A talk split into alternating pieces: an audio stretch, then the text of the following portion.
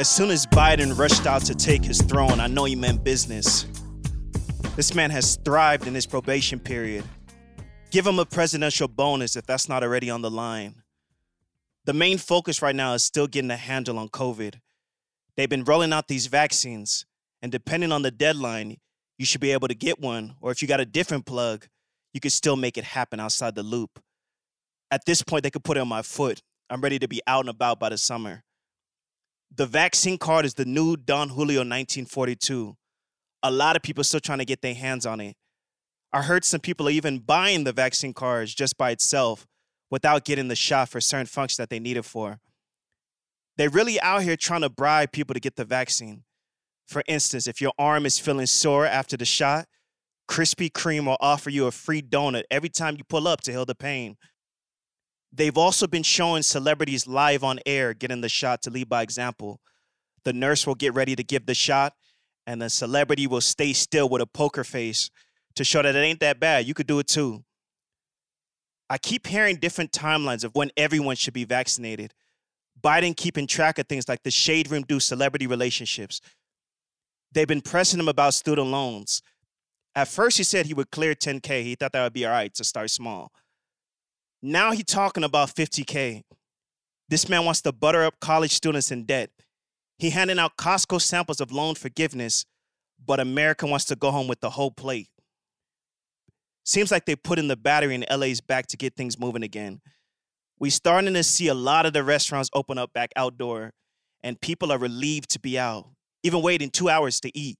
I went to go eat out not too long ago. I gave a tip to the waiter even before I ordered my food. I was just grateful to be there, you know, just for the view alone.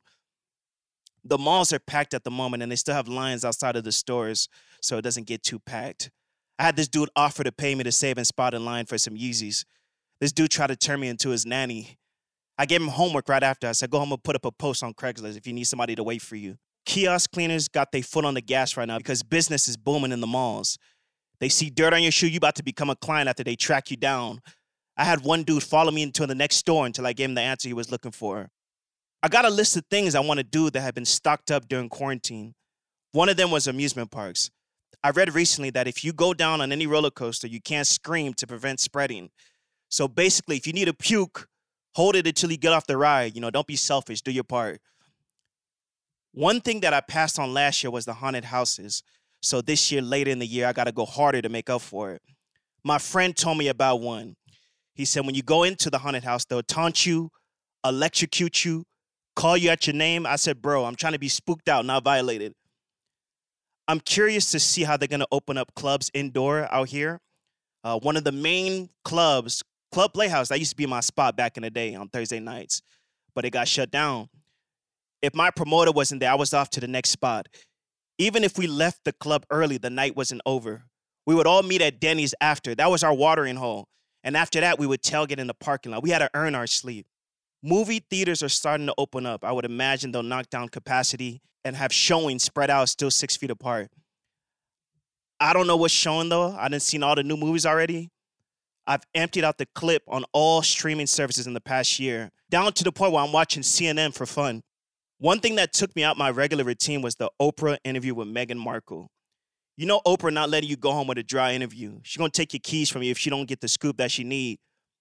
Next up, she got to interview Britney Spears to see what's really going on. Twitter will have commentary lined up throughout the whole interview, have it trending for weeks straight. Some people have been screaming free Britney for the past few months, even before saying good morning.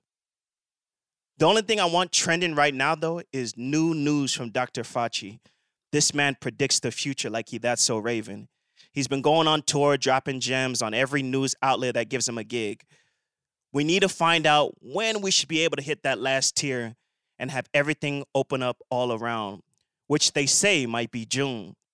Concerts, music festivals, comedy clubs inside, those things are still up in the air right now. Florida, Atlanta, and Texas have been going head to head trying to figure out who can rub it in our faces more about having fun. Miami spring break was a result of all the pent up demand to be outside. The mayor of Miami put out a statement not too long ago and said, Come to Miami, but don't be a dick. Be responsible, grow up. As things are starting to open up, crime is too, especially with robberies. So it's still a must that we watch our surroundings be mindful of our movement, and stay up to date with the changes within the higher ups. The same way they stormed the Capitol is the same way Biden has been crossing off his list. It's real serious. We did it. We did it, Joe. You're going to be the next president of the United States.